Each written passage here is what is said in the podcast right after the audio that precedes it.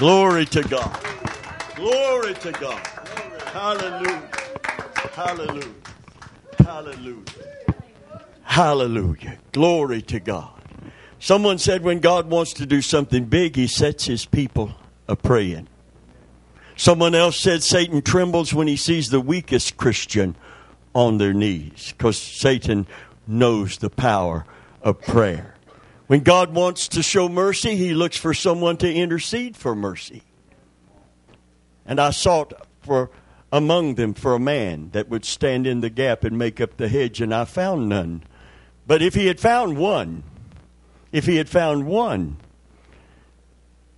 that judgment could have been delayed and a space for repentance would have been granted by God. But he didn't find that one that knew the power of prayer. It took a while for man to learn that God is a prayer answering God, and they learned to call upon Him. Early in the New Testament, it said, and men began to call upon the Lord. They made a discovery that if you call upon God, and He's the true and the living God, that He's a prayer answering God. And when men discovered that, men began to call upon the Lord. Amen. And then God began to challenge us to call upon him. And call upon me in the day of trouble, and I will deliver you, and thou shalt glorify me. Call upon me, and I will show you great and mighty things which thou knowest not. Hallelujah. Ask, and you shall receive. Seek, and you shall find. Knock, and it shall be opened. For everyone that ask, receive. Now remember, you got to balance this with other scripture. Whatever you ask in prayer, believing. It's not just asking, it's asking in faith when we pray. You got to balance it.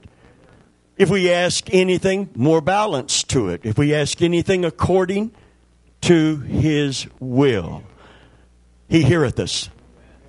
And if we know that He hears us, and how do you know that He hears us? Because we ask according to His will. And how are you going to discover His will? It begins with the Word. The Word of God initially is the will of God. And if it's not covered by the Word of God, then He asks you to trust Him without understanding, which is the will of God. But one thing's for sure without faith, it's impossible. You can wear your hair so long they call you Samson.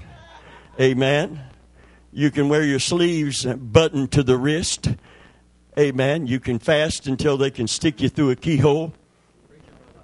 But if you don't believe, you can't please God. Amen. Without faith, it is impossible. You can live such a holy life, you won't even eat devil's food cake. Only angel food. Amen. Amen. You know what we were taught? We, we, the greatest thing the preacher could do, I came up through Pentecostalism. I know what it's all about. We didn't, we, we didn't tr- get truly holy. We just got holier than other people. But never holy enough to merit. Come on, didn't we? We got self righteous. We didn't just get righteous, we got self righteous. We didn't think nobody's going to heaven but us. And we were going because we were so holy. And holy had to do with your hair. It had to do with your because I went to preach and I, I, I, you know, I thought we were well, we were the holy church of God. I went to a pastors' meeting. There was about sixty pastors, and they introduced me. Uh, the reason they let me say something to them is because I had survived for over four decades. And there were some younger ministers out there, just been in it for 20, 25 years and looking real weathered. Amen. And they said, Take a look at him. He's been in it for over 40 years. And so when I came up, uh, they said, uh, they introduced me. They had a big screen, you know, with a projector, and they had my name and the name of the church, but they got the name of the church wrong. They had my name, Pastor Robert A. Venable, pastor of the Most Holy church of God. And I looked up at that and I said, I've got to make a statement here. I've got to, got to make a disclaimer. We're not the most holy church of God. We're just the holy church of God. We're striving to be the most holy.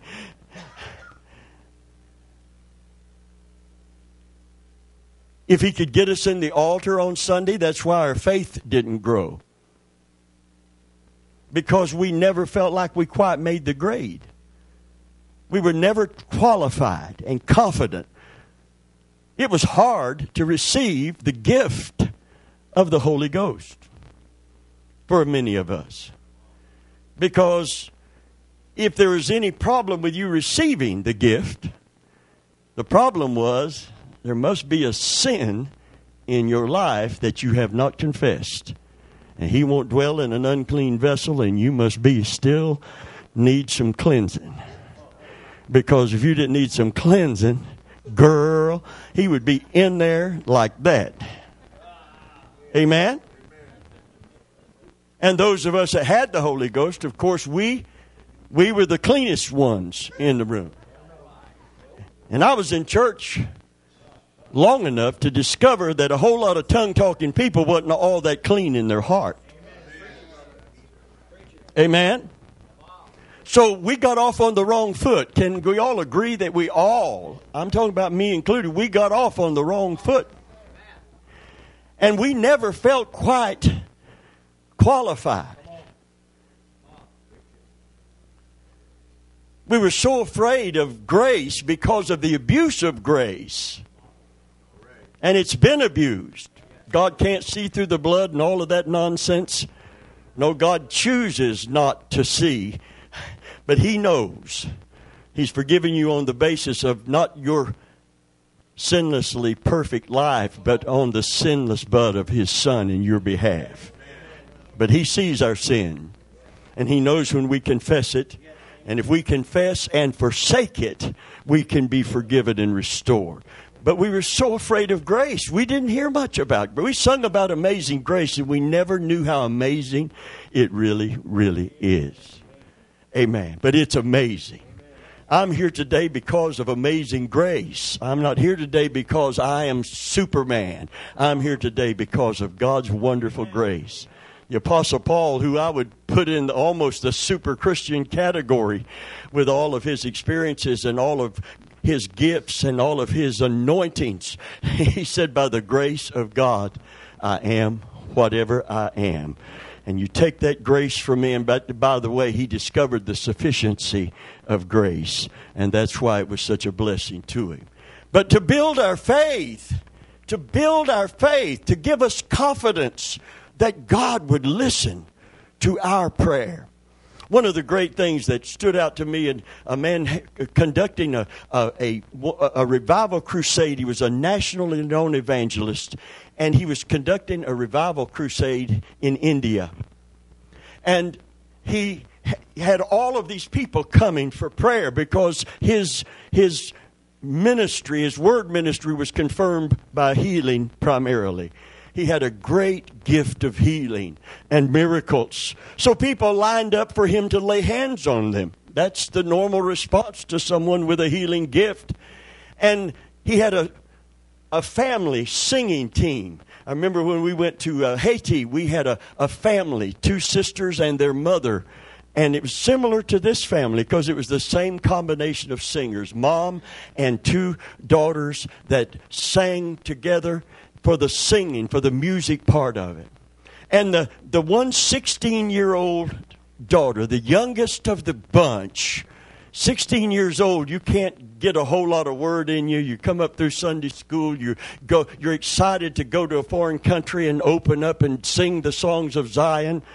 And she's standing up on the platform, and they have sung uh, an invitation song, and people are coming to have hands laid on them, and they're all lined up over here. And there's a young woman bringing her blind mother, trying to get to that platform, working their way through the crowd. She leading her mother, and her, and they make their way through the crowd. And and here's this 16 year old girl over there, and she's wide eyed because they're coming straight toward her because there's just too many people pressing. Remember when how it was with Jesus when he was healing people? You couldn't get close to him. You had to push your way in or tear the roof off and let somebody down in his presence. And they were coming straight for her. And she's becoming uncomfortable because they're she's not trying to even get her mama over there where God's man of faith and power is with the gift. She's just coming to this 16 year old girl that came there to sing, not to preach, not to lay hands on anybody, claiming no particular gift of the Spirit. Amen. Just filled with the Holy Spirit. By the way, all the gifts of the Spirit are resident in the Holy Spirit. So the potential in Him is in everyone who has the Holy Spirit. You realize that? You shall receive dunamis, is the Greek word. Power. And, and we, of course, dunamis rhymes with dynamo, and dynamo rhymes with dynamite. Everybody say dynamite. dynamite. Amen. And so we thought we were little sticks of dynamite when we started talking in tongues. I'm going to tell you something. Don't ever compare dynamite to the power of God through the Holy Spirit. It is a terrible, terrible misunderstanding of power. Dynamite, the Big Bang wasn't dynamite, something like dynamite. Amen. I believe in the Big Bang, by the way.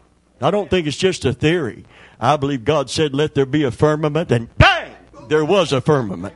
Can you say, man? Everything. Isn't that right? That's the Big Bang. It's no theory. They, they got that right. They just didn't give credit to the one who made it bang. But it wasn't dynamite. And it wasn't dynamo. Amen. It meant miracle working ability dunamis, and you shall receive dunamis, power. What kind of power? The same kind of power that created the universe and the same kind of power that raised up Jesus from the dead. Amen. For if the spirit of him that raised up Jesus from the dead indwell you, and that's none other than the Holy Spirit. Can you say, man?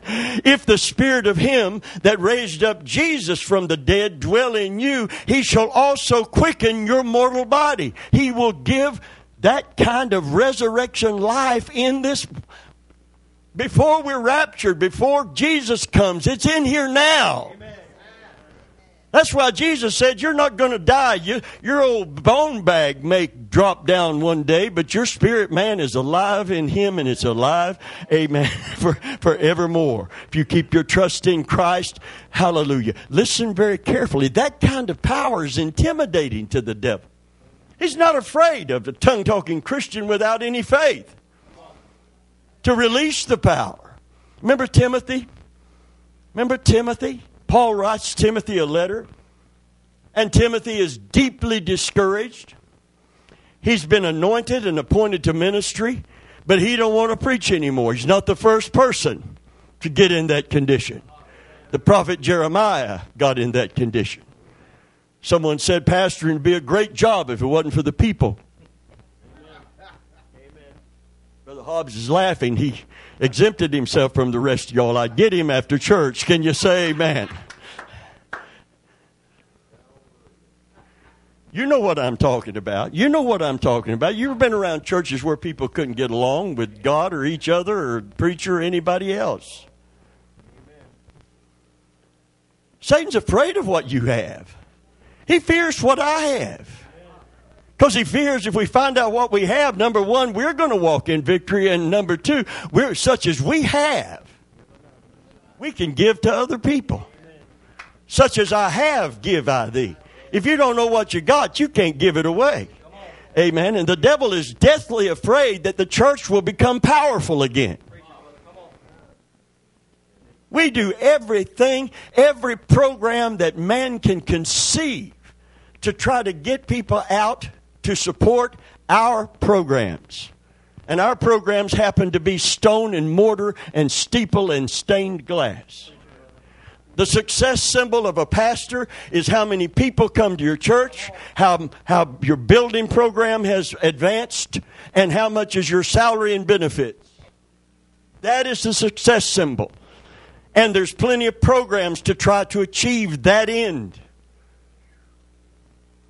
And the pastor is extremely happy when his church begins to move out of a, a micro church to a mega church status. Look, there's my success symbol.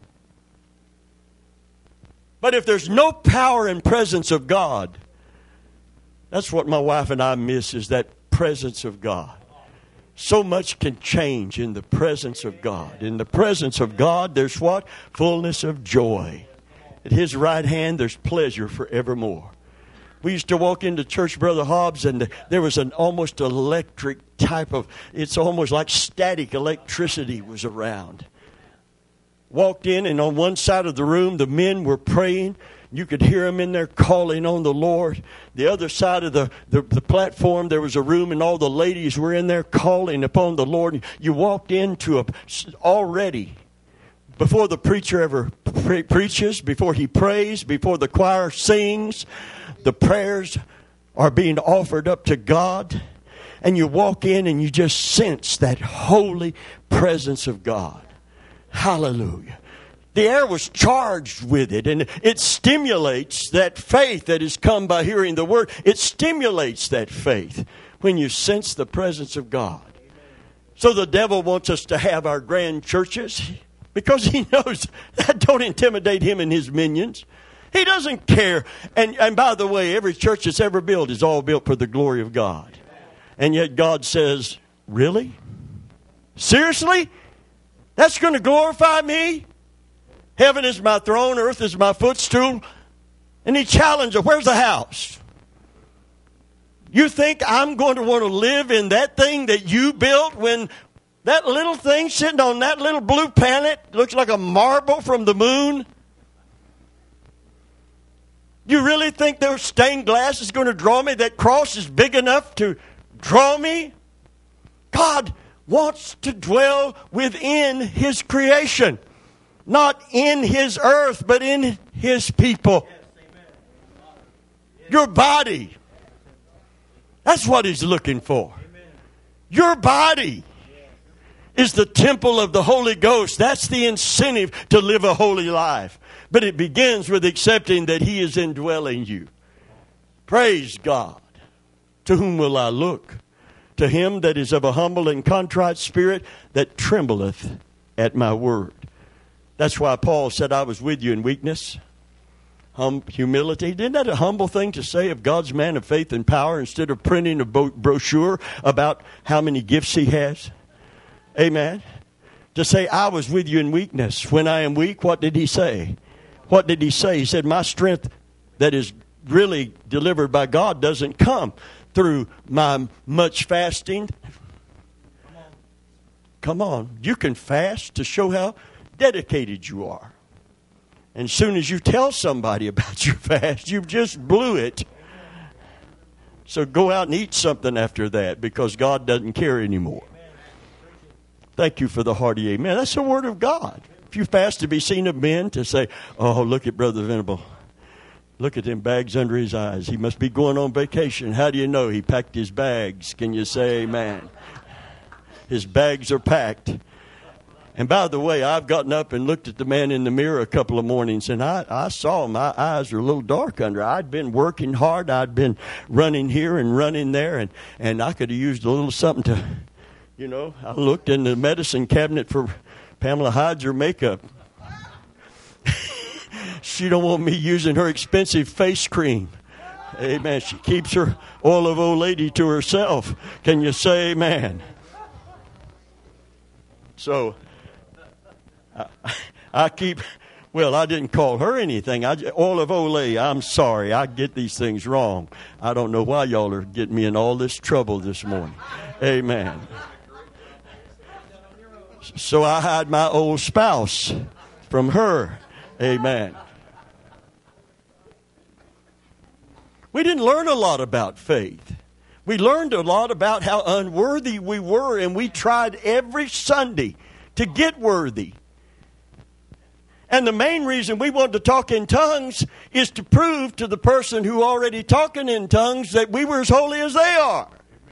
And there ain't nothing wrong with us, and we're not hiding sin. We couldn't be hiding sin because we were in the altar every single service confessing sin. And if we didn't feel like we had sin, we went up anyway, just in case. We never felt like anybody. I mean, dear Lord, I grew up back in the 60s when the, when the real civil rights movement was getting underway, and one of the things that people were saying they'd been put down so long that they, they didn't feel like anybody because they were not treated like anybody. And they began to find out that they were somebody. And they said, I am somebody.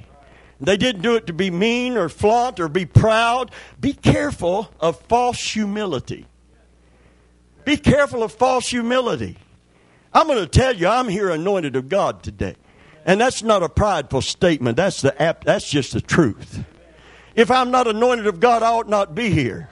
But if I'm anointed of God, I'm right where I'm supposed to be doing what I'm supposed to be doing. I'm going to tell you up front, God's anointed me and appointed me to be a pastor to the body of Christ and an evangelist to the world. Not because that we have all those people coming to great crusades, but because we are online. That means in the media. And we got a call from a pastor in Africa that evidently started listening to the radio station, the little home, humble radio station, and heard our broadcast live. I don't know what time it was playing in Africa when it's one here. I'd like to see that sometime. When it's one here, what time is it in Kenya? Because he heard it from Kenya. And he contacted the radio station. And they put him in touch with us. And then I communicated back with him. And so here we are in this little church. But the coming of the Lord is soon, and God is sponsoring the gospel to the nations of the world. And God knew if I got on the radio, I wouldn't have nothing to sell. And God knew if I got on the radio, that I wouldn't have something that just put the church in the focus instead of the kingdom of God. Hallelujah. And God knew I would make an invitation at the end of every single broadcast. And if you ever listen to the end of the broadcast, there's an anointing at that point that comes to draw people to Jesus and you can feel his love just reaching out. Praise God. Amen. I listened to the end of the broadcast to see if the broadcast had taped correctly and I heard the end of the broadcast and I almost got saved again. Amen. Hallelujah. honestly, I felt like if I wasn't saved, I'd get saved right now. This call of God. It's the anointing. It's the Holy Spirit. Some of you, oh my God in heaven. Don't get off in a tangent where you have no faith. Amen. And don't know that you have any favor with God. It's so important not to let the devil disqualify you from what God has provided for you. And it's so important that you know who you are in Jesus Christ because you know who Jesus Christ is in you. Who is he in me? I'm glad you asked. Amen. It's Christ in you, the hope of glory. Why is that a hope of glory? And the Holy Spirit has come to live in you. And what is He? The earnest of our inheritance. He's the down payment on heaven. God has invested Himself in you to assure you that heaven is your home if you keep your faith in Christ. Amen? Let me tell you something. If you're worthy of the Holy Spirit to live in you, God is not holier than His own Spirit. Christ is not holier than the Holy Spirit. If God can live in you, if Christ can live in you, if the Holy Spirit can indwell you, heaven is not holier than God the Father, God the Son, and God the Holy Spirit. It's holy because of their residence there. So if the triune God can live in you, and He does, I'm not talking about the baptism now, I'm talking about salvation. If any man have not the Spirit of Christ, he's none of his. When does that experience happen? It's when you receive Christ as your Savior. You don't have the baptism, but you do have the Holy Spirit. To put it without a big theological explanation. When you receive Christ as your Savior, God the Father comes in, God the Son comes in, and God the Spirit comes in. Because if you have, now this is not talking, tongue talking, Pentecostal stuff. This is salvation. Fundamental. First steps. You have the Holy Spirit. I know Pentecostals resent that because we think somebody said there's some good saved Baptists that are going to go to heaven.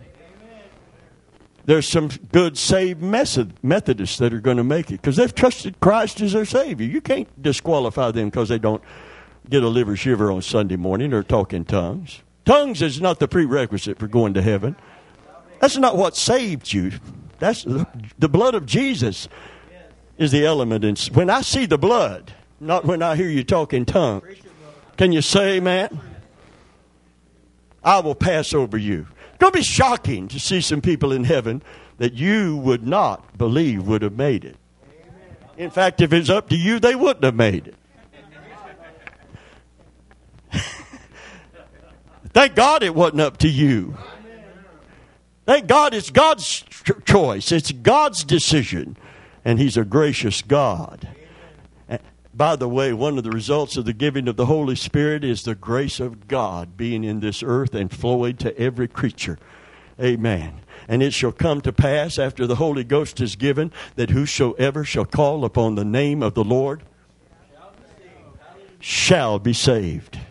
I did not come to condemn the world, but I came to seek and to save the lost. And when people were calling down judgment because of the rejection that they got on people, Jesus says, You don't know what spirit you're of. One thing for sure, that wasn't the Holy Spirit. Can you say, Man, hallelujah? You don't get it yet. You don't understand it yet. Hallelujah. So we didn't hear a lot about that. We didn't hear a lot about that grace. And we didn't know who we were. Well, we did know who we were. We were, we were trying to get God's favor. We were trying to be good enough to earn His favor. We were trying. And, and God commends that. I'm still trying to be a good person. I used to work out at a gym. Don't look at me now. That was years ago. Used to be a gym rat. And I remember the lady who owned the gym. My wife and I went there together, and, and she was up in years, and she's real slender. She stayed in shape. She was 60 something, and I thought she was an elderly lady, and now I'm 60 something, and she wasn't so old after all. Amen. It changes, don't it, as you age? I don't know, boy, that that old lady, boy, she, I don't know how she does it. Now I'm saying she wasn't so old. 66? Are you kidding me? Now that I'm 69, be 70 in January. And she told my wife, and I appreciated this. I really appreciated it because I didn't wear my, I, I don't wear a shirt and tie to the gym. I wear those sweatpants, and that time I was wearing a sweatshirt because I was trying to sweat off some weight while I was in the gym pumping iron. Remember those guys that blew up water bottles. What do they call the power team? They came to Plant City to the First Baptist Church have a big thing for young people. All these guys with strength, they'd rip a telephone book in half. I'm talking about one of the thick ones. Rip that sucker in half. And they came to the power shop gym in Plant City. Oh, uh, just the machines were all just about broke. So you free weight gym. I mean, hardcore free weight ah, bodybuilding gym. So we didn't have any problem with ladies hardly coming, you know, because it's just oh ugly men's gym and, and stinky and all of that stuff. And no pink equipment. And uh, so so that kind of killed a lot of things and amen but they came in and I, I, looked at myself they took a picture she took a picture for advertisement of me standing with the power team i thought don't do this I worked so hard. Amen. I worked so hard to get just a little cut here, a little something here. you know, a little, little pectoral, a little trapezoid here. You know, I worked so hard. And then she stood me beside all those bodybuilders that have muscles where I don't have places. Can you say, man, seriously? And I look, I mean, I thought I was doing pretty good till you stand me up beside them. And you know what? We were stood up beside these great champions for Jesus that had holy callings, heavy anointings, gifts of the Spirit flowing. And guess what? We didn't look so hot anymore. I thought I don't fast like he does, and I don't pray like she does, and, and I'm not as sensitive to the Holy Spirit as they are, and I'm not I'm not as bold to witness as someone else is. And so, therefore, God can't be pleased with me. Wrong. Compete, compare. I was wrong. I was wrong. And it took me years to shake off what had been drilled into me and realize that God loved me enough to go to the cross for me while I was yet in my sins. God commendeth his love to us in while that we were yet sinners. Look at anybody that is moving toward legalism, that is finding fault in everyone and everything, and show me peace. You will not find it. I know people, and you know people like that. And if they come over to your house or my house, they don't come to my house, but if they come to your house, they're going to try to get you to go along with that. And I'm going to tell you right now, it's flat out dead wrong. Amen. Thank you for the one amen and the hard looks. It's wrong. It's self righteousness.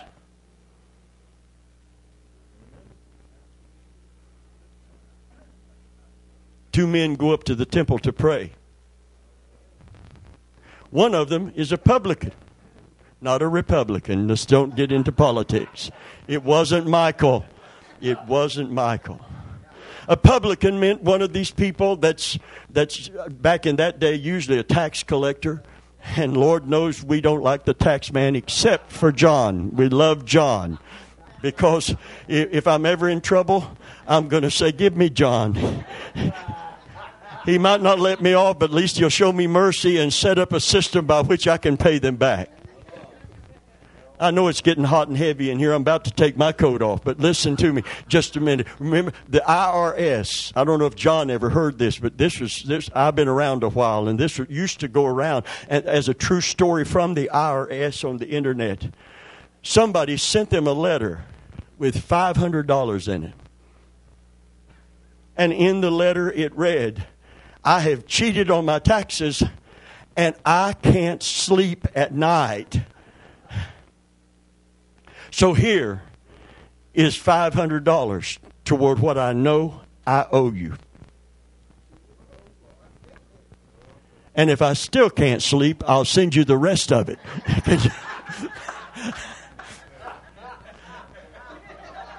Amen.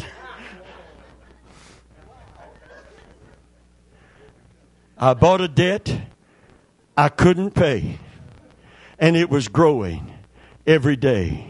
But Jesus paid it all for me. Jesus paid it all. All to him I owe. Sin had left a crimson stain. He washed it white as snow. Did he really pay it all at the cross? You can live your life to give thanks for the free gift, but you can't earn or merit the free gift. For we are saved by grace through faith. It is the gift of God. It is not of works, lest any man should do what we used to do, many of us boast. So, to listen to the boasting of the self righteous. A publican goes up, he not, not a Republican, a publican goes up to pray and he's hated by the populace. He's defrauded people. Here's how they got people to collect taxes. They got Jews to collect taxes from the Jews to give to Caesar. And the way they got them to do it was they said, We will give you a percentage of all the taxes that you collect. And that was an incentive to nail people. Remember, remember the little guy, little short fella, got up in a tree to hear Jesus teach? Zac- Zacchaeus. And, and what, did, what did Jesus do? He said, Zacchaeus, come down. I'm coming to your house today. That's what earned him the criticism of eating with, eating with what? Publicans and sinners. Now you're criticized for eating with Republicans. But anyway, ain't it the truth? and for good reason. Come down, I'm going to your house today. And after that encounter with Christ, he was so transformed and he was so changed. It said, I'm going to give back to everybody that I defrauded, took more tax than necessary from. I'm going to give it back with interest. Fourfold. If I overcharged you a thousand dollars, I used that money. I invested that money. I, am going to give you four thousand. That's back when when when salvation was represented by a change in the life. Hallelujah. When repentance meant that I'm going in the other direction. I'm going to leave the avarice. I'm going to leave the greed. And on top of that, I'm going to do better. Not earning it, but expressing it. Hallelujah two men went up to pray one a Pharisee and one, and that's the high ranking religious cult of the day, and one a publican. And how did the Pharisee pray? Come on, you know how self righteous people pray. He looked over at that publican. How was he praying? He, he would not even lift his eyes to heaven. He's down on his knees, smiting his breast under deep conviction, saying, Lord, forgive me a sinner. The Pharisee is standing, rigid in his pride and self righteousness. And he looks over and sees that guy in deep repentance and contrition. And what does he say? I'm glad I'm not like other men, especially this publican. And they both went down from the temple. And Jesus said one of them got forgiven, one of them was justified in the eyes of God, where it really matters. And one of them went down without forgiveness because he stood there without repentance. And one of the things that's holding back revival today is the self righteous sitting in churches all over America.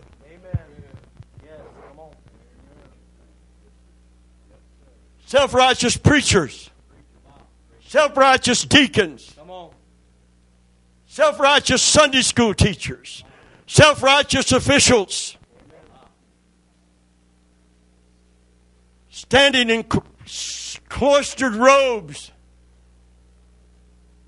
looking the part, playing the role, never convicted, never repenting of sin, saying by not ever repenting, I have no sin. It's not what you say verbally, it's what we do. It's unbelievable that altars are empty, they're ornamental in churches. No one needs to repent. Preacher's not going to repent because if he repents publicly, he's going to lose that image that he's projected. I'm six years in affiliation with All Pro Pastors, which is an affiliation of pastors from all different denominations and walks of life. I had a pastor uncle pastored with a high ranking, high respected Pentecostal organization. And I'm going to tell you, he came to Christ sitting in the back row, came back to the Lord and repented of his sin before he died. Sitting in the back row of the Holy Church of God on a Wednesday night service.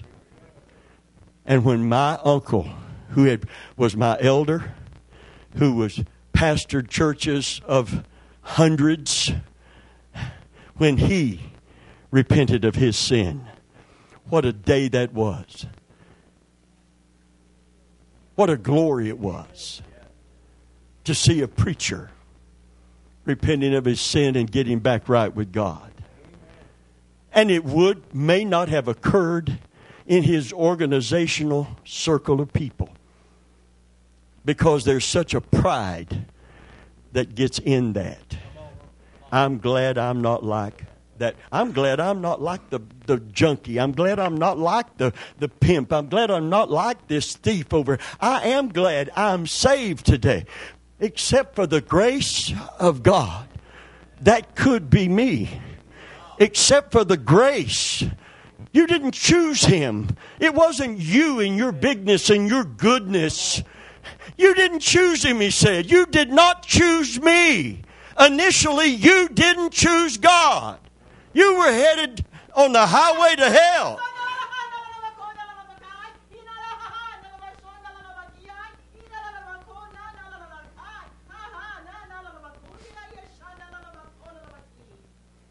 I chose you.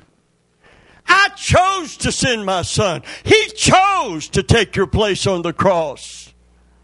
I chose to send the Holy Spirit to convict you. And you chose to receive me.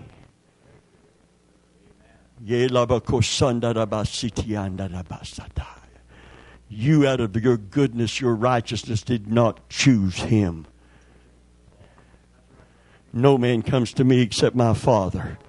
Come on, it's not intrinsic to your old fallen Adam nature, but He sent the Holy Spirit. Draw Him. You did not choose me, but I chose you. Can you say, man, I chose you?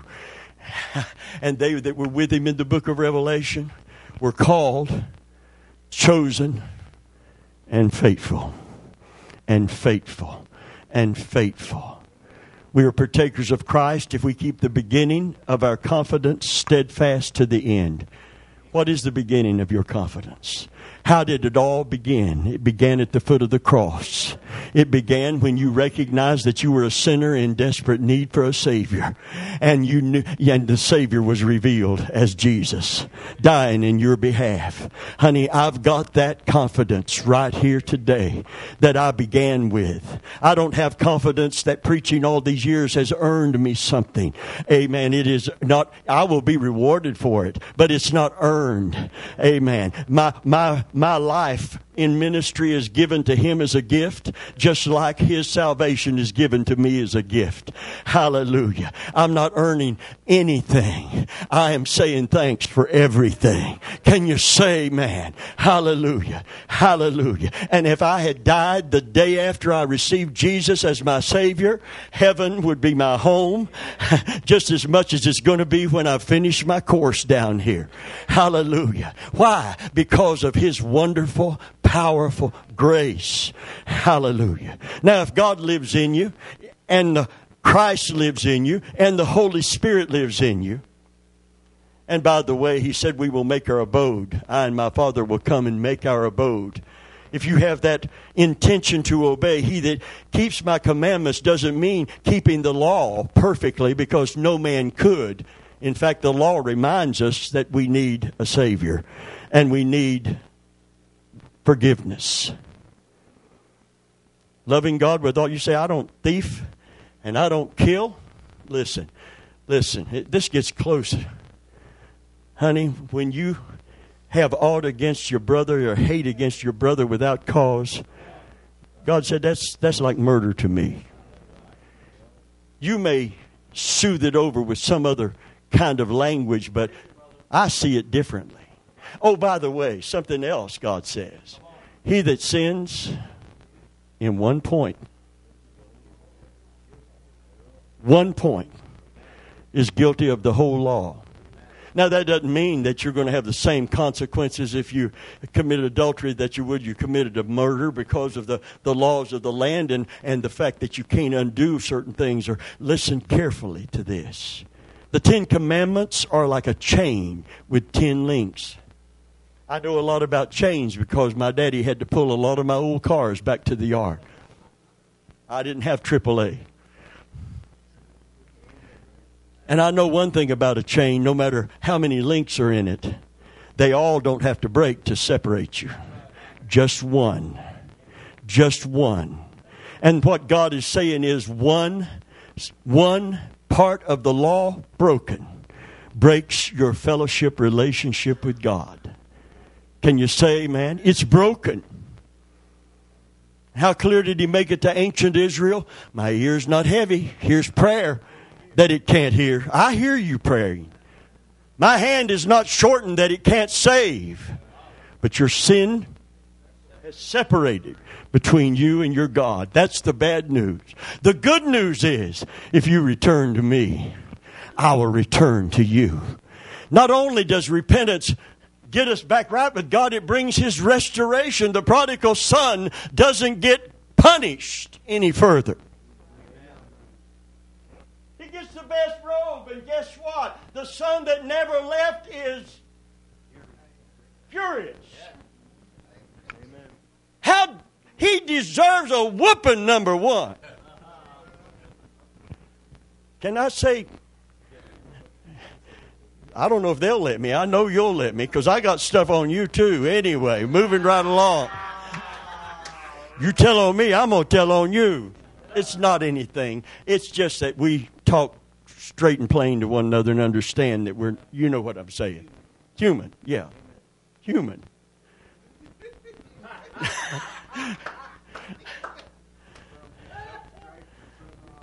what did he want to do? What, the guy that never left? He had no appreciation of grace because he felt he didn't need no grace. He had no appreciation for forgiveness because he felt he didn't need forgiveness. He had no appreciation for restoration because he didn't need restoration. He had it all, never lost any of it. And he sees his dad making over this son who stood up to his daddy and said, I don't want to wait for you to die, old man. I want you to give me my inheritance now. He gave it to him. He went out and spent it on, on riotous living. He partied hardy till his money was gone. When his money was gone, he found out his friends went with it. Oh, friend, you need that friend. Somebody said, Preacher, will I have to give up my flaky friends when I get saved? No, live for Christ. They'll give you up. Get a hold of the friend that sticks closer than a brother the one that'll never leave you and never forsake you, but go with you through whatever you face in life. Praise God. Hallelujah. There is a friend that sticks closer than a brother. Hallelujah. But it wasn't no spare weather friends while he was buying them drinks and partying with them. When PTL went under, and the shame of it all was published all over America, all over the world, Jim Bakker had no friends all the people that was around him because of the money. Richard Dortch told about his salary and why he didn't contest Mr. Bakker, his salary for being essentially to Jim Bakker. This is in his own book. What Ed McMahon was to Johnny Carson, the yes man, laugh at his jokes and go along with whatever. Not as an armor bearer, a true armor bearer that would say, "Hey, this is this is wrong." Assemblies of God closed their eyes to it because of the tithe coming from PTL. Thank you for the hearty amens in here. You've got to close your eyes to it if you don't say anything about it. And you've got to know it's wrong when you have the publisher of Hustler magazine as your guest because of his notoriety and money. And you've got to know it's wrong when the defense for having those kind of ungodly people on your program because of their money that God told me, You love them and I'll judge them. Well, that's not what His Word says. It says to love people and pray for them. But it says, You shall know a tree by the fruit it bears. And when someone in spiritual leadership can't figure out right from wrong, in the name of not judging, they don't need to be in spiritual leadership. We need someone in spiritual leadership that said, This is the way, walk ye in it. Can you say, man? And that cries out, Where is those pathways, those ancient pathways? And it's not the self righteous stuff, but it is righteous stuff. Hallelujah. Listen to me carefully. We were put down, tramped down, tamped down until we never grew into the men and women of God. We were always trying to attain what was ours from the beginning.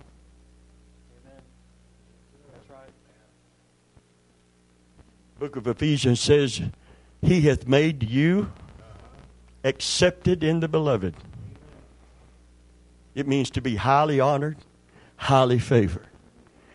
Paul goes on to teach that we have been raised with him and we have been seated with him in heavenly places. Isn't that an incredible statement? Seated with him in heavenly places in Ephesians. You know what the word seated with means? Joint seating. It don't mean we sit on his throne or we're divine, but God has accepted us in him and he has positionally placed us in a place where we have been made unto him kings and priest. That incredible, these old sorry sinners trying to be perfect. And he says, You're a king. You have authority. And you can reign in life. You can take authority over the flesh. You can go against the world and its moral system and its mores, and you can live a dedicated life. You can live an overcoming life. You can live a victorious life. And that's called reigning in life through Jesus Christ. What do kings do? They reign. Hallelujah. and he hath made us. You can't attain that. By the way, you're going to be presented perfect before the Lord. You can't present yourself that way. Christ loved the church and gave himself for it that he might present it unto himself. The wedding garment was provided by the person who gave the invitations with the invitation because everybody didn't have the money to buy a wedding garment. So what did he do? He sends you the garment in that sense, if I'm invited to be part of the wedding party, when I get my invitation, I get my tux.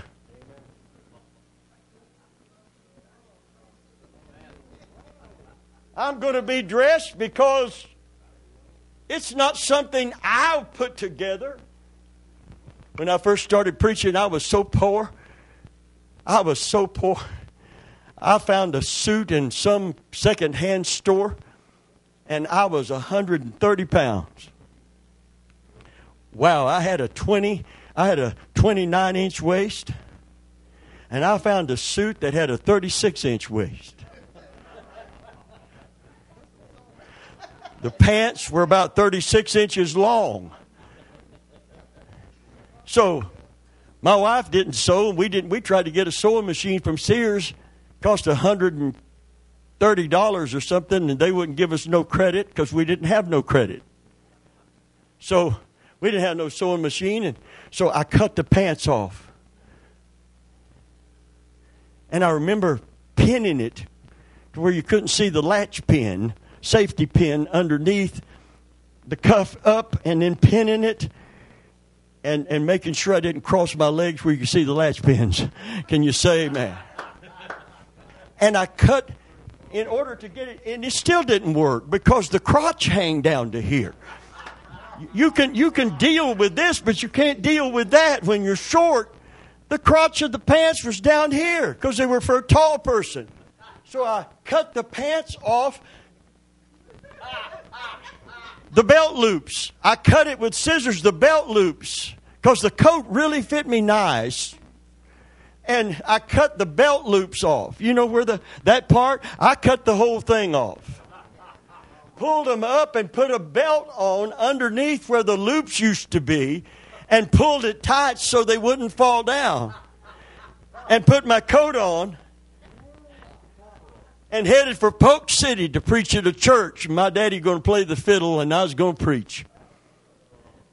And I said, Lord, help me not to take my coat off during my preaching because sometimes it gets hot and I get beside myself because they're going to see what a mess I made out of these pants. And I'm telling you, it was hot and the air conditioning wasn't on or whatever. It was hot and it was humid, and I was sweating through my clothes. I I I was past perspiring. Amen. I was I was sweating like I was sweating through my clothes, but I couldn't take my coat off. And I, I bet they thought, boy, that guy's formal. He he got his coat on. He won't take it off. It's hot in here. And the Spirit of the Lord came down because God knew me, not not what I was putting forth. Amen. And I, I forgot about the latch pins, and I forgot about the all messed up under there where it looked so crazy. And I thought, Lord, I'm doing something for you, preaching your word up here in Polk City. I went in that church. By the way, I was the I was supposed to be the last preacher brought in to that church. They were going to lock it and close it and lock it up. Everybody was disgusted and discouraged and divided. the Spirit of God. My dad, I had a silver tone amplifier from Sears Roebuck. My dad plugged his fiddle into that, had a little electric thing on it, and he played something on the fiddle, and I preached with a microphone with a 15, probably 10 or 15 foot little cord on it, little cheap microphone, and I'd just get to going, it'd pull me back, and I'd get, he'd pull me back, and I'd get, and he'd pull me back, and you know, it was hard on me. Amen. Hallelujah. But God's Spirit came down. The anointing of the Lord came down. Praise God. If I'd had on an Armani suit tailored to fit, it wouldn't have made no difference. It's the anointing that breaks the yoke.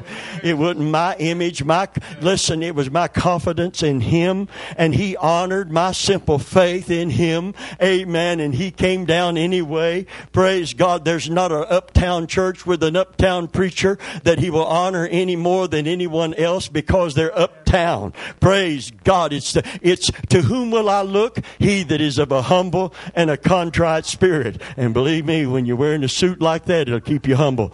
Can you say, man, hallelujah? Praise God. But it worked to my benefit and to God's glory. And the Spirit of the Lord came down and the altar filled up and the preacher was the first one in it. The people saw the pastor and I guess they figured, well, maybe it'll be okay if we go down and get right with God. So they came down.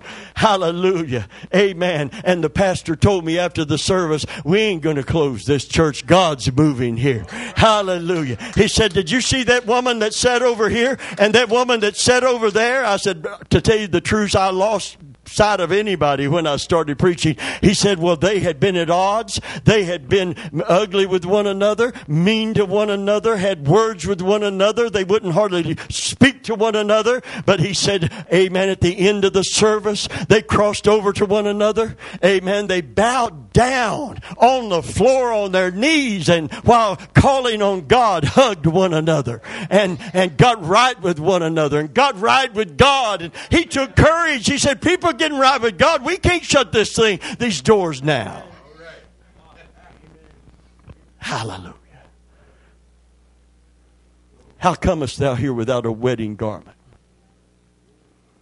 Boy, we were told, man, you you better you better you better watch every every little move because you can get kicked out of this thing real quick. And you listen, listen to me carefully. There's got to be that balance between grace and judgment. If you want to live under the law, you better never break it. You better never slip in attitude or action. Never. Never. Never. If you believe you're holy enough to receive the Holy Spirit without the Lord sanctifying you through the blood of Jesus Christ first, that's self righteousness, pure and simple. That is, so, I see people with gifts, and they immediately put themselves on a level higher than anybody else in an audience because of a gift. A gift. If somebody gives me a million dollars, I can't flaunt that. You know why? I didn't earn one penny of it because it was given to me. I can't tell you about the going from nothing to something because I, I invested in this and I built that and I was an entrepreneur. I mean, preneur. Can you say, I want to see if you're listening? Amen. Just wanted to see if you're listening. I know Kim's listening. Can you say, amen? Entrepreneur yeah, I, it you know it's it's. I live in Plant City. There's a lot of pastures, and sometimes it just gets all tangled up. Are you still with me? All right. I know I know it was hard to come back, but we're still glad to have you, Mike. I'm not an entrepreneur. If somebody gives me a million dollars, I didn't build this. I can't take credit for it.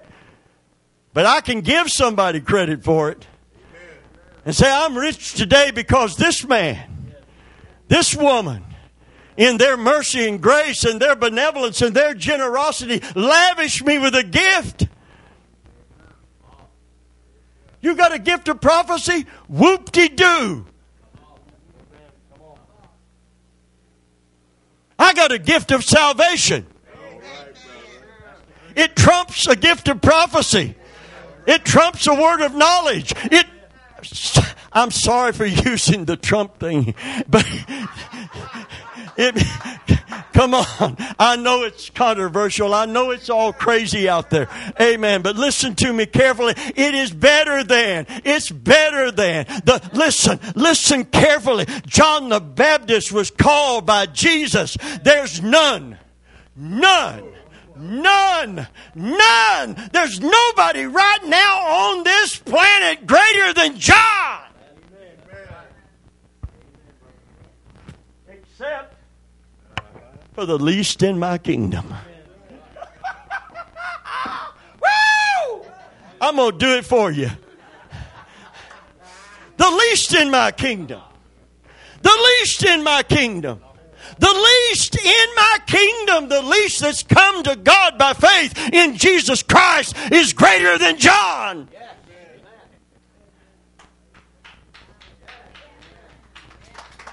Oh, come on. Give God a hand clap. That's you and me today. Hallelujah. Hallelujah. Hallelujah. Hallelujah. John was a prophet. We're kings and priests. I struggled. I strained. The first 10 years of my Christian life was trying to get God to just like me, let alone love me. Can you say, man? If I could just get him to like me, Dale. I used to preach to try to get him to like me. If I can preach hard enough, if I can get people, enough people saved, God will, He'll love me. and He'll accept me. He'll really say, good job. But I never quite made the grade. I'd bring home a C and I was so happy because I never studied. And for me to get a C and never study, I thought that's an achievement. To never study, turned in no homework, and got a C. See, I got, I got a motorcycle at 14 because my stepdad was dating my mama and he wanted to impress her. And I thought, I'm going to hit him up. My daddy's broke, no need hitting him up. But this guy drives a truck. He, he's got the dough. He's wanting to impress my mom. I'm going to hit him up. And I said, Howard, Howard, Christmas is almost here.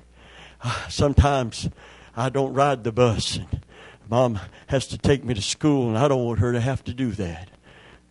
If I had a motorcycle, we went down to the motorcycle shop and I found a 1955 BSA. 1955. It wasn't shiny. It did not matter. Everybody else had them old centrifugal clutch Cushmans. Uh, you get on that old thing, it don't even have gears. You just twist it and go. It wasn't the Eagle, by the way. And they were riding up on them looking cool. And I got me a motorcycle. I had a motorcycle. I had a black leather jacket that wasn't leather. It had zippers all over it. I had taps on my shoes. Man, I pulled up to school in my motorcycle and I was the man of the hour. but I never made the grade. I never made the grade. Never made the grade. And I knew when I got in church that I would be striving my whole life just to get God to love me, just to get God to accept me. And I didn't know that He did it the day that I came to Jesus, that I became His son the day I came to Christ that every sin I had ever committed was nailed to the cross when Jesus was nailed there when I accepted him as my Savior. And that God had so thoroughly dealt with my sin that he had cast it away from me as far as the east is from the west and declared I will remember it no more. And he made me accepted in the beloved and he seated me in heavenly places with him. And that Jesus prayed that the Father would love me with the same love where we, he had loved him. And he said concerning your confidence in prayer, heretofore you've asked nothing in my name you don't have the confidence and the faith that God will listen to you. Amen. He said, ask that you might receive, that your joy might be full. Can you, I'm going to tell you something. There is no liver shiver you'll ever get on Sunday morning that'll take the place of seeing God come through in your life. Can you say, man, your joy will never be full because you have a run around the building, because you got to walk home. Can you say, man, when you get home, hallelujah. Listen to me carefully. But when you pray and God says, here am I. When you pray and God says, I am here to hear you and to answer you. When you, when you pray and something occurs, when you pray over a blood condition and the man stands up and said, my congregation and my pastor prayed for me and God touched me. Hallelujah! Somebody prays for me and, and a condition that I had, no more symptoms come because three men after the service pray for me. I don't know what it does for your joy, but it fills me up. It fills me up. It fills me up. It fills me up. And God likes to show off his answered prayers to unbelieving people. I went to Tampa General Hospital as we closed this morning to pray for my son's father in law. My son met me there with his mother in law. And the doctor had said, Let's put him from the hospital into hospice. Let's put him from the hospital into hospice. And he told my mother in law, You cannot care for him at home. He's too near death. His heart is in such bad shape only about 10% of it is working. He can't live like this. He goes from here to a hospice or a nursing home to die. Period. So that's what we walked into. And he was a hard working guy. He provided for his family. He worked six, seven days a week. And I felt compassion for that. And, and the Lord prompted me, said, Pray that he will have some years that he can just sit back and take it easy. God wanted to bless him. Isn't that incredible? Now, you might not have blessed him because he wasn't part of your outfit. But God wanted to bless him. In fact, God wanted to save him. And so, and here he's he's got this death penalty on him. But the Lord prompted me, go and pray for him. What you're feeling in your heart right now, pray for him. And if I had let the fact that he wasn't a Christian at the time and that all these other issues are there, I wouldn't have prayed for him. But God wanted me to pray for him. You probably wouldn't have prayed for him. But someday you're going to need prayer. And the only place we can bring you when you need it is to the throne of grace. There's no other place to go. You have to approach him that way. You can't show him nothing that will impress him. You got to come by the blood of Christ or you can't come at all. Come boldly where? To the place you know you can be accepted. The only place and the only way he can. Come boldly before the throne of grace that you might obtain what? What you don't deserve. That you might obtain mercy and grace to help in the time of any need. That means every answer to prayer begins at the throne of grace. So I approached that throne for his sake. And I remember laying hands on his head and feeling the love of God and the compassion of Jesus. By the way, when you feel that, that old judgmental spirit will get out of you real quick. I said that old judgmental spirit will get out of you real quick. Someday you're going to need that grace. Someday you're going to need that mercy. And who gets the mercy? I know the squeaky wheel gets the grease. I'm not talking about that. I'm not talking about you whining until he has mercy. No, I'm not talking about that. I'm talking about whoever shows mercy, whoever sows mercy. Hallelujah. Hallelujah. Shall receive. You were merciful at a point in your life, and it helped you to get past something that the devil wanted to trip you up with and hang you up with. But instead, God still got his hand on this young man in spite of it all. Hallelujah. And I'm going to tell you something. God's not done with me. God's not done with him. And I'm going to say something to him that he says to me all the time under the anointing. Hallelujah. The best. The best. He saved the best wine for the last, and the best is yet to come. There's a lot more grace in this man. There's a lot more wisdom in this man. There's a lot more forgiveness in this man. It doesn't mean he won't stand up strong for Jesus. It means that he will speak the truth in love. Can you say, man, hallelujah, hallelujah. God takes what Satan means for evil and he weaves his good into it. Hallelujah. And I prayed, I said, Lord, this man has worked so hard for his family. I pray that you'll let him have some years in his. I prayed for years to a man that was given days or weeks to live. If God hadn't prompted me, do you think I would pray that? I would be praying, Lord, save his sorry soul. And get him into heaven some way if you possibly can. God wanted him to live a while. Oh, by the way, he lived for years. His wife passed away. But he lived years past her. He lived for years. How many, Pamela? Seven years, eight years. Oh, by the way, I said so because he loved old westerns. He loved old westerns. Give him an old western and he's back in the saddle again black and white TV. And he's happy. Give him give him a scrambled egg and an old western. He sit there. He sit he sit in an easy chair and watch westerns every day of his life. I'm talking about the old ones, you know, and enjoyed every minute of it. Every minute, lived for years, plural, seven, six, seven years before he finally passed. And in one of those years, he was in the hospital, and I went up to the hospital room, and he was lucid, and he was clear in his mind. And I asked him, Do you want to receive Christ as your Lord and your personal Savior? And he said, Yes. I said, Will you pray the sinner's prayer with me? And he did. Listen to me, church.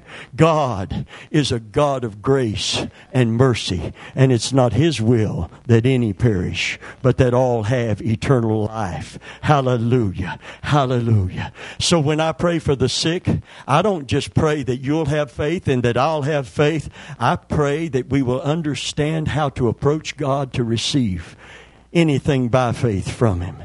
We don't have a high priest as we close that cannot be touched with the feeling of our infirmities, but he was in all points tempted as we are, yet without sin. Therefore, let us come boldly before the throne of grace to obtain what? Not initially, it's not the answer to prayer. Amen. It's to get in the position so he can answer the prayer for whatever the need is. Amen. And it's got to come before the throne of grace that we might obtain mercy and grace to help. If you want to know which comes first, the chicken or the egg thing, mercy precedes grace. Because if God didn't show you mercy, He couldn't be gracious to you. Hallelujah. It's on the website. Mercy. Say it with me. Mercy. I don't get what I do deserve. You?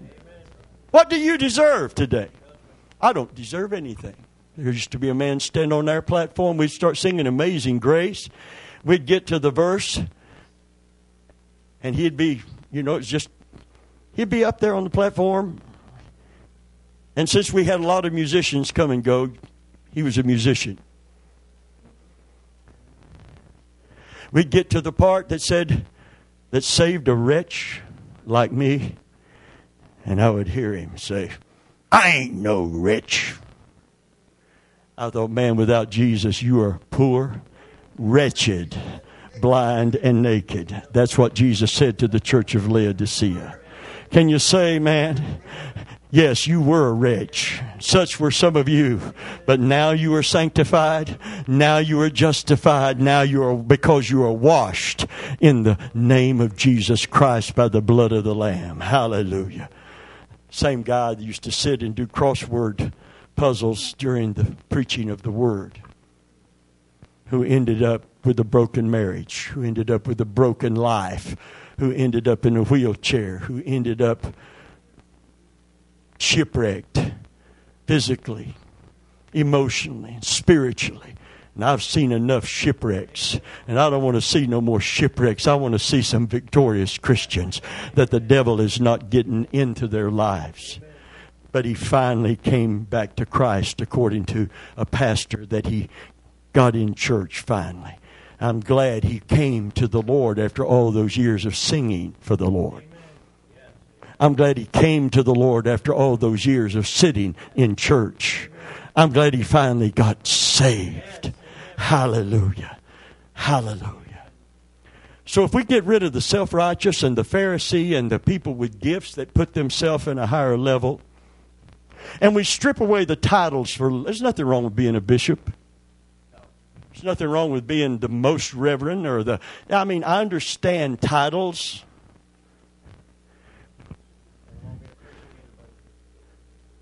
There's nothing wrong with being a, and there's all kinds of titles, isn't there? I mean, it just keeps going. I don't know what to call people anymore. Are you Doctor so and so? If you're a doctor, I want you to look at my big toe. I got a ingrown toenail. Oh, you're not that kind of doctor. Well, then I don't have any need of you. I'm sorry. I don't think God's a bit impressed. I could get a doctor's degree in theology tomorrow. In fact, I had a man working on his doctorate call me and ask me how to word something in his thesis. And I thought, he thinks I have a doctor's degree in theology. And then I preached in a church that wouldn't they loved the ministry, but they wanted me to have a title because this church was too big and prestigious to just have an anointed man of God in it. So, one of the deacons that had asked me to come preach came to me six months later to preach a pastor appreciation and said, Everybody's telling me, when are you going to get Dr. Venable to come back?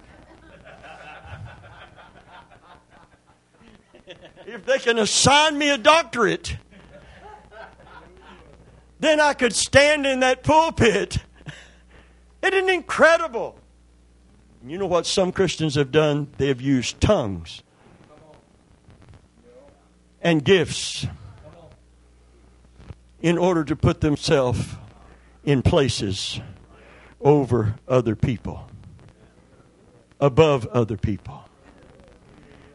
God may give you the gift of prophecy, you may be a prophetess. But you need to show that it's true and it's real and there's no pride in it by your humility and being willing to serve people because the gifts are to edify the body, not to exalt yourself. So if you start trying to sell yourself to me by telling me about your gifts, I put you in a category. There's somebody with a pride problem. You can tell them I said so. Amen. Come on. You know why I said so? Because God says so. Amen. That's caused all the trouble in the first Pentecostal church. One stood to prophesy. Two more tried to out prophesy the person who's prophesying. Amen.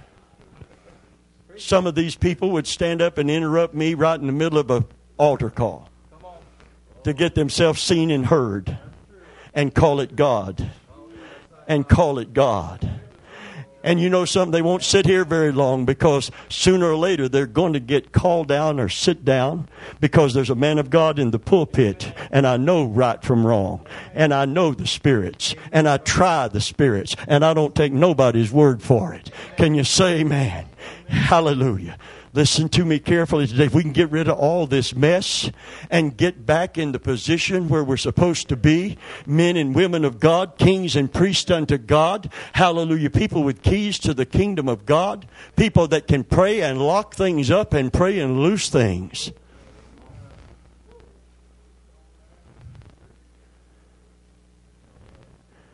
Get right with God and each other. God will hear from heaven. And we will see the magnificent power of God in operation. Would you bow your heads today? I want the self righteous in this room. You don't have to come down here today, but right where you sit. I don't believe there's a person in here that's above repentance. And I take the lead on that. I don't believe there's anyone here. If you don't feel the need to repent, you are saying something before God. You say you have no sin. In attitude or activity, your priorities are all kingdom oriented. The kingdom is first. There's nothing draining your time, your energy. You don't drag the church after you give the world. And we all have to work. I'm not talking about, I'm talking about the world. I'm talking about extracurricular. I'm not talking about putting food on the table. I'm talking about the other stuff that drains us, drains us physically, mentally, financially, everything but the kingdom of God. But we never see the need to repent. And so we go on in the trap. We go on in the vicious circle of being wore down, wore out, no enthusiasm for Christ, no energy.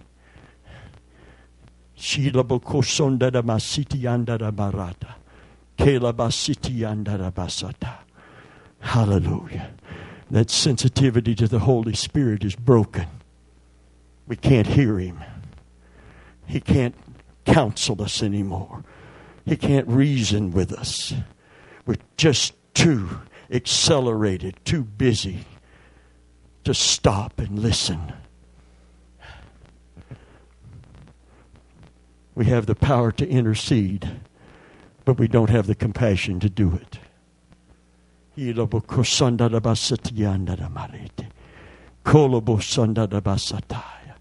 Hallelujah.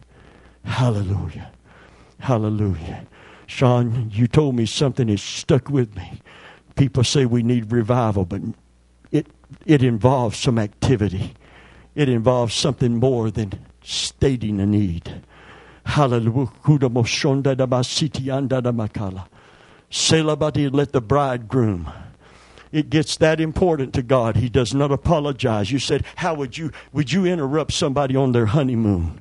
He said, When you want a move of God, you can't put even your honeymoon above it. Let the bridegroom what? Leave his chamber. Why? Why? Because we're desperate for God to move in Israel. Hallelujah. You're, you can have a, you can have a belated honeymoon, but you can't have an opportunity to seek God like you have right now. Can you say, man, well, I've got to bury the dead. Listen, excuses are a dime a dozen, but God throws them all out because the kingdom is more important. He said, let the dead bury the dead. You come and follow me. Is that being hard hearted? No. No. We're the ones with the hard heart. We're the ones with all the excuses, the justification for the things that are wrong. I bought land and I haven't seen it. oh, come on. Get real. You bought it sight unseen. No, you didn't. I got to go see what I bought.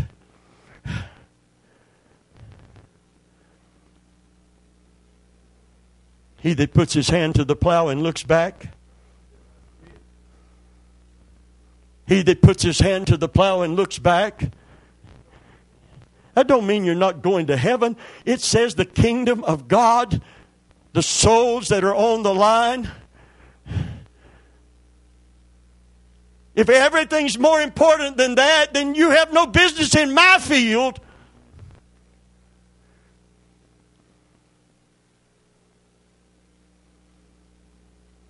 People are going to heaven or people are going to hell. And without a revival, more people are going to hell than are going to heaven. Because the witness that we should be, we're not. Nobody cares that we go to church. They don't care about your bumper sticker. They don't care.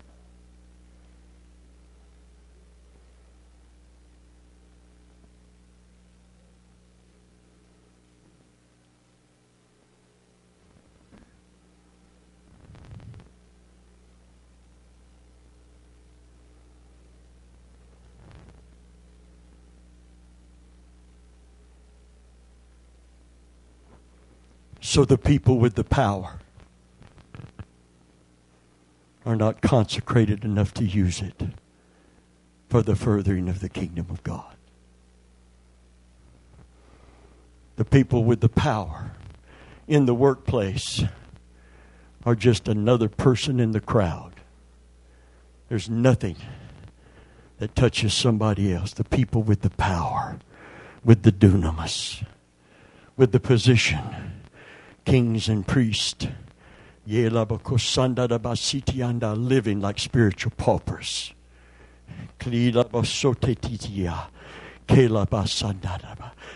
Sean, the Holy Spirit is calling. If I got caught up in that same attitude, I would have given up this ministry. I would be cooking out on the weekend. I'd just be living my life for my old pleasure.